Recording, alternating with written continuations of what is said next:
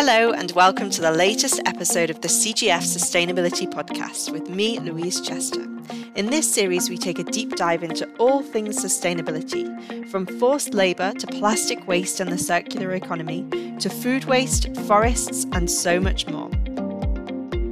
Today, I have the pleasure of speaking to Moira Borenz and Sebastian Gatzer from McKinsey. Over the past month, the CGF's Food Waste Coalition has been working really closely with McKinsey to look in detail at where food gets lost upstream between the farm and the retailer, and they focused on tomatoes as a case study for this work.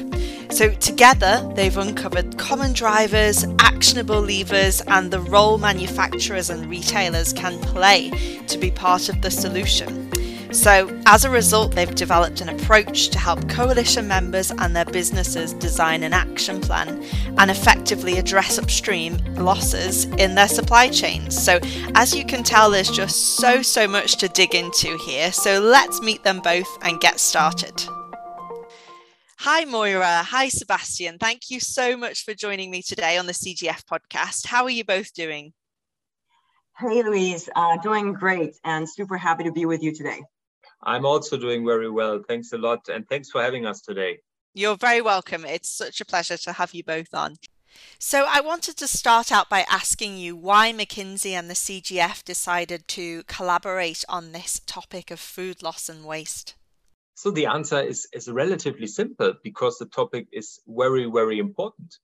One third of, of the food that is produced for, for human consumption globally is, is, is lost or wasted today. And some sources even say it's 40%. All the resources that go into food production of food that is never eaten um, are scarce. And we are talking about fresh water here, we are talking about land, um, labor um, as well as other resources, and um, we have we have nothing to waste here. And also talking about climate, the the food sector in total accounts for 25% of greenhouse gas emission globally. And if if we only look at at food loss, that is around eight percentage point of global emission. Uh, Louise, to put this in, in, into perspective, the global aviation industry accounts for 2.5% of emission. 2.5 versus 8% that comes from, from food that is wasted or lost. So this is this is clearly an imperative to, to tackle this. And for the CGF, the, the, the topic of food waste and food loss is a, a big concern for many years. It's a it's a priority in the CGF's global strategy. And you have been doing great projects on reporting on the 10, 20, 30 initiative and finally on um, how to engage the different stakeholders on the upstream food loss topic. And this is, uh, we at McKinsey have a similar view on it. For us, sustainability is also high on the agenda. We see ourselves as, as the catalyst for the sustainability transition. And this is particularly true for our consumer goods and retail practice, as well as for our um, agricultural practice we want to be in the arena with our clients and, and truly help them to transform the business towards net zero, towards sustainability and all the aspects um, um, that comes with it. So then that was the reason why we are we haven't hesitated to join forces again. We work together on other topics like waste management, but for this crucial topic, of course, we agreed to work together and we have not been the forum and McKinsey alone. We had great pilot members um, who joined us um, on the on this project. Mm, wonderful. So then, perhaps this next question can be for you, Moira. So, uh, why would retailers and food CPGs actually care about the topic? You know, especially when it comes to upstream and outside of their own operations. Well, look. Um, think about it, right? You're in the supermarket, and as a consumer, and you buy a grocery for your family, and you have three bags and then right before you leave, something happens and one of those bags disappears. And you're now left with two. What are you going to do? At some point, you're to be like, excuse me, I have three bags. Now, if we put ourselves in the in the shoes of the retailers or the food manufacturers, this is what happens in their value chain. And that third bag, half of it is actually lost upstream, right? Before it actually reaches their door. So when in your own supply chain, you're realizing that you're losing so much of the product, so much of the value. it's clear there's a huge opportunity. And actually, what we found is that it's not just one, it's five. It's an environmental opportunity, as Sebastian was saying, scope three emit like CO2 emissions that translate for retailers and food manufacturers into scope three targets. It's a regulatory opportunity because even before the current crisis, governments were becoming increasingly aware that food loss and waste was an issue they needed to focus on, with some governments already giving companies some pretty clear deadlines to figure it out. It's a risk reduction opportunity around volatility management and supply assurance. And that's not anymore a long-term issue that we're seeing. We're seeing it today between the current weather, between the current events. Supply assurance and volatility in food is becoming a critical topic. It's also an economic opportunity. As Sebastian was saying, loss, you know, loss and waste, those are symptoms of inefficiency. So it's not about reducing a fuzzy externality. It's about re getting rid of an inefficiency. It's a hidden cost that we found can be equal to or even greater than retailer profits. Last but not least, it is a natural opportunity. Retailers and food manufacturers are at the center of the food supply chain. They are the link between the upstream and the downstream, the growers and the packers on the one hand, and the consumers on the other hand. They are key decision makers. They are unifiers. They really have a, a, high leverage potential, let's say, over the whole system and can drive the change, lead the change together with the other players. Brilliant. Thank you, Moira. You're so right. I, I loved that you said it's just, it is basically a natural opportunity. And, you know, the business case for working on this topic is, is so strong. Um, so my next question relates to key drivers. And I wondered whether you could talk a bit more about what the key drivers of loss actually are and the role that retailers and manufacturers play in driving these losses and, and you know, what actions do you think that they could really take to mitigate them? So I'll direct that question to, to both of you, whoever wants to answer first. Well, I, will give it a quick start. Look, um, there are well, several sets of drivers. Like think about, you know, the weather, the pests, or the way we um, manufacture or farm um, the product. But what our research has found, what our, our collaboration has found, is that there's this big set of driver that we called cross value chain drivers. And those drivers directly result from kind of the value chain interdependencies, right? How the different players work with each other, uh, the decisions that are being made at different steps that may impact another one. And of course, the typical one is the specifications, like quality standards that can lead to uh, leaving product on the field, leaving products at the packaging but it's also about the way we collaborate and coordinate on supply chain, right? Like um, how we match the supply, the supply and the demand, how much visibility each player has into the other one, and how this enables or not their planning and may lead to overproduction on the one end, lost product on the um, on the other. So there is this whole set of drivers that are really linked about, uh, to how we work together, and that's these are the drivers that are the entry points for food manufacturers and retailers because they can really realize wait one second i can do things differently. There are decisions i can change. There are ways of working i can mm. adapt right that can influence the whole chain. So from there they can kind of start pulling on the whole thread. So what can they do? Um, what we're seeing is really three big building blocks. One is you know understand what's happening. Keyword transparency then once we have that, it's really like, okay, well, figure out based on you know your transparent position what you can do about it. And then finally enable the change. So when we're talking about improving transparency, I think we need to talk about the challenges, right? Um, and the big challenges that you're going to have is that the estimates are initially going to be underestimated why? Because food loss is seen, but not necessarily perceived as an issue because it's just the way we do business. It's just the way it's always been happening. So why is it a loss? Why is it a problem? And the second thing is there is no real owner of the data. What we saw when we were collaborating with, uh, with some of the CGF members is that we sometimes got rejection data. People were telling us, well, see, look, it's so small. We reject so little because they only had rejection data from one function, from one department in the organization. Hmm. And they didn't know, they didn't realize that, okay, they had supply chain, but there was quality, there was store ops that had other data. So that those are the, the kind of challenges that you will encounter as you put together this data, but it's it's still manageable and it's still something, I mean, we've done it, right? So it's totally possible to put it together. The other thing, the other blockage that people will find will often encounter is that they will look for the perfect data. And that data does not exist. At least today, it is not possible to super precisely estimate how much exactly is lost, especially as you go up the value chain. But it doesn't matter. It doesn't matter whether you lose one, 1.1 or 1.5 tomatoes. What matters is you lose one, 10 or 100, and where do you lose it? So what we really encourage retailers and CPG manufacturers to do when they look for this data is find the directionally correct one, the one that enables you to move to action.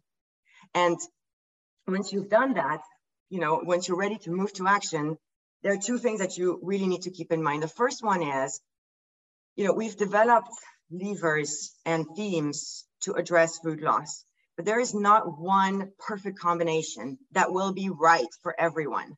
You will need to find the best fit for your context based on your hotspots and what you've mapped. Yeah. Um, and the, the second big realization is some of those actions will require big shifts. Um, it will require you, uh, you know, the players to work differently to better match supply and demand. And this will require much more communication and transparency. It will require changing the way we buy and sell procurement and selling practices.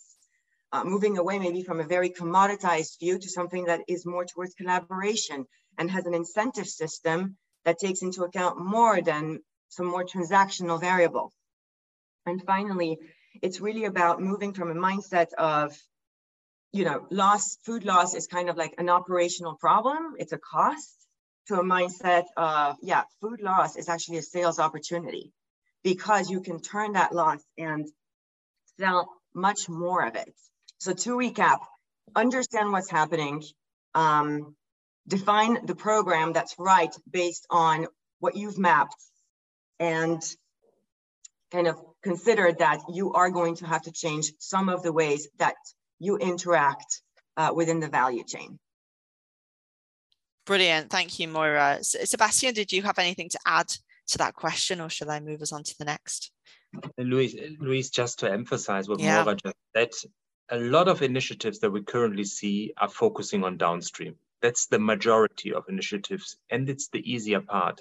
When we develop the lever toolbox for the upstream losses, these are very complex and often supply chain overarching levers. So there are no quick wins, but it's doable. And if, as Moira described, if you as a manufacturer or as a retailer define the right set of focus areas and levers for your company, you will see that you can make a huge step and that it's going to be paying off in the in the short and the midterm.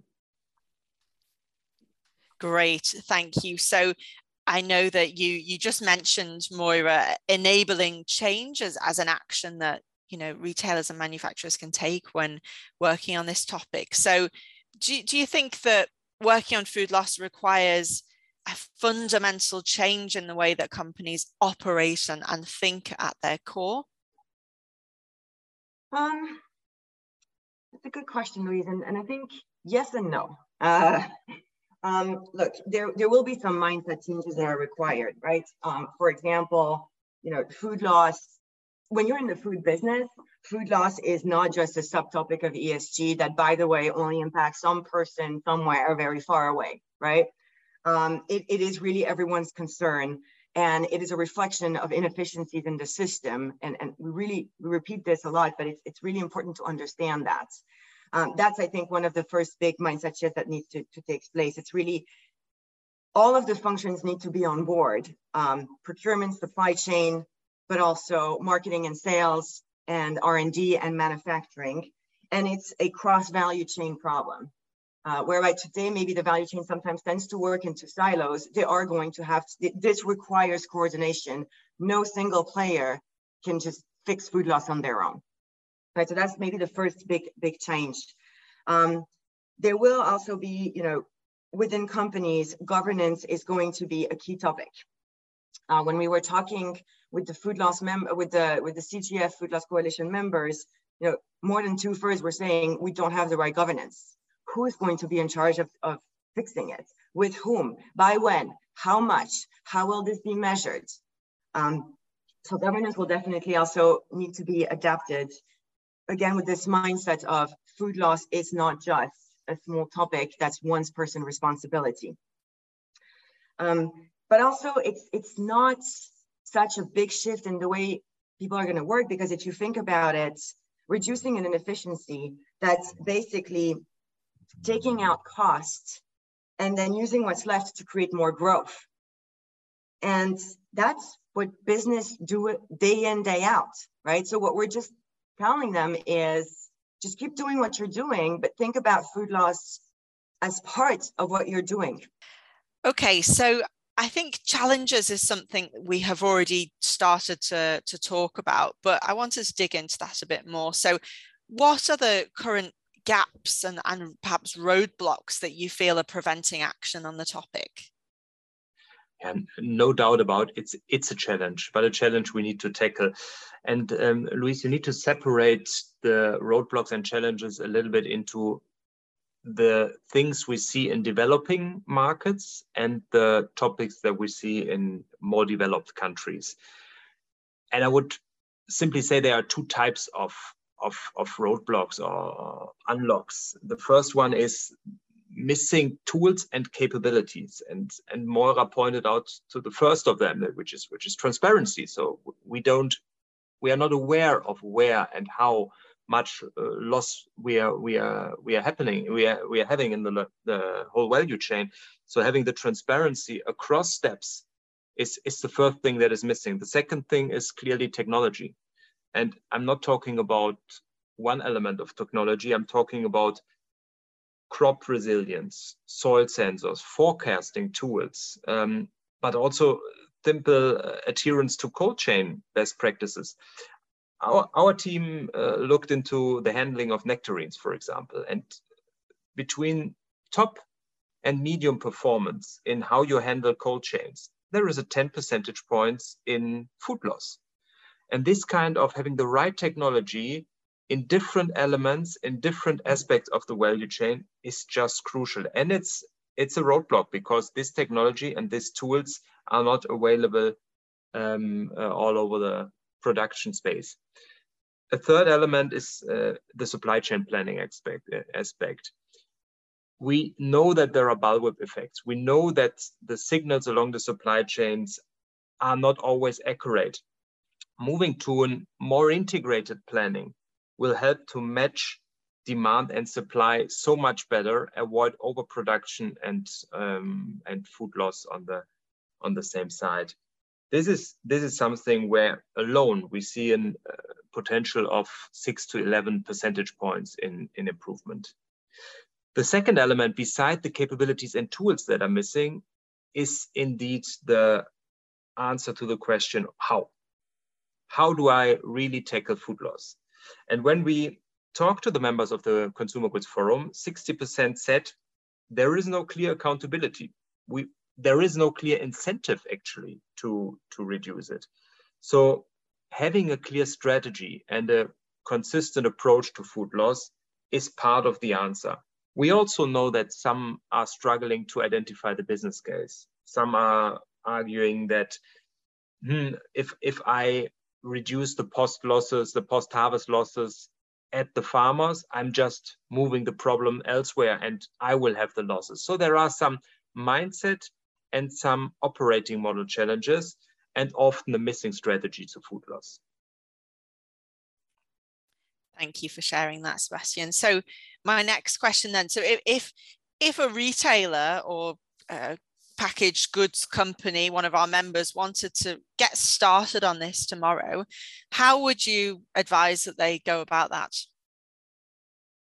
Um, look, as, the, as Sebastian was saying, right, this is a topic that, that can seem a bit challenging and few have really challenged it already. Many feel it's, it's a bit overwhelming um, and are not sure where to start to have a real impact. But at the end of the day, Louise, it's a project. That's all it is, a project.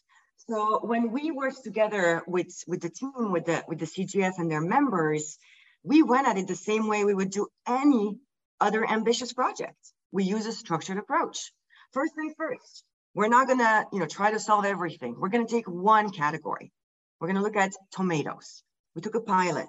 And then from there, we started mapping, becoming one of the words, the sentences that used to, to, to be said a lot was be the tomato. Starting to map the, the value chain, understand what would happen to that tomato so that we can really start creating the baseline, understanding where the loss is happening, how much is happening, who has that information.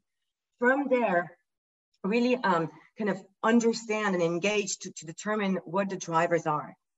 And then we really try to push and have fact-based conversations to then define the levers and more importantly, the programs based on the, the right set of measures based on the profile of, of the different pilot members we were working on, looking for the cost to act and the benefits. Um, and then from there, it's all about moving in, into implementation, right? And look, we've been tackling other challenges before as a society. Like think about digitalization, right? 10 years ago, people were wondering, oh my God, how in the world are we going to do this? And when, as Sebastian was saying previously, you set a clear vision. And when you just think about it as a normal project and you go at it in a very structured, fact-based approach with your ambition, everything is at our fingertips. The approaches, the structure, the tools, everything is there. Um, so just treat it like a project. Very wise words there. Thank you. So my final question then is, is you know, been talking about taking action and moving forward on this. If we look to the future, how ready do you think our industry is to tackle this, and what momentum have you already seen uh, happening? When I, when I talk to chief sustainability officers or chief executives alike, I think the topic is now more on the radar than it has been on, in the past. So for me, the glass is clearly half full and we will see acceleration in the next years to come. We have been working uh, in the course of this uh, joint effort with, with eight retailers and manufacturers very closely. And seeing the commitment and the passion about the topic is clearly something which, which makes me quite positive that the industry is not only willing, but the industry will accelerate on the topic even more. And we will see that some champions are, are, are uh, leading the pack there. But furthermore, there are so many decarbonization commitments out there now. So science-based targets have become the table stakes for grocers and um, for manufacturers alike. And scope three is more and more the, the, the big thing that is going to be discussed. And food loss reduction clearly pays into it. So if you want to tackle your scope three emission as a grocer across the food value chain, of course, food waste is something you that needs to be on the agenda. And finally, I think that the situation is is really critical and tense. And the war in Ukraine has has led to tremendous destruction in arable land. This is this is a nightmare. What's what's going on, and this has already huge impact on how we feed the world. The World Bank just forecasted that prices for food will increase by 20% globally this year so from a from a geopolitical, from a sustainability and a social perspective, it's clear that we we have nothing to waste or to lose anymore when it comes to food. So I think we will and we have to accelerate on the topic. Brilliant. Well, thank you so much to both of you. That has been a very uh, content rich and passionately delivered episode. And I think you really packed so much great information in there. So thank you for sharing your knowledge and shining a light on, on this important topic. As you said, I think you know, food waste and particularly working on upstream losses is such a huge business opportunity for our industry to to take action on. And you know, I loved that Moira said something along the lines of, you know, just get started. It's consider it a, a project. So thank you so much to both of you. I think this this episode will prove to be a very useful resource for our listeners. Thanks a lot. Thank you, Louise. Thanks a lot for having us you would like to find out more about the Consumer Goods Forum and our work on sustainability, you can visit our website at www.theconsumergoodsforum.com. If you enjoyed this episode, please do subscribe to the podcast for more episodes coming very soon. Thank you and bye for now.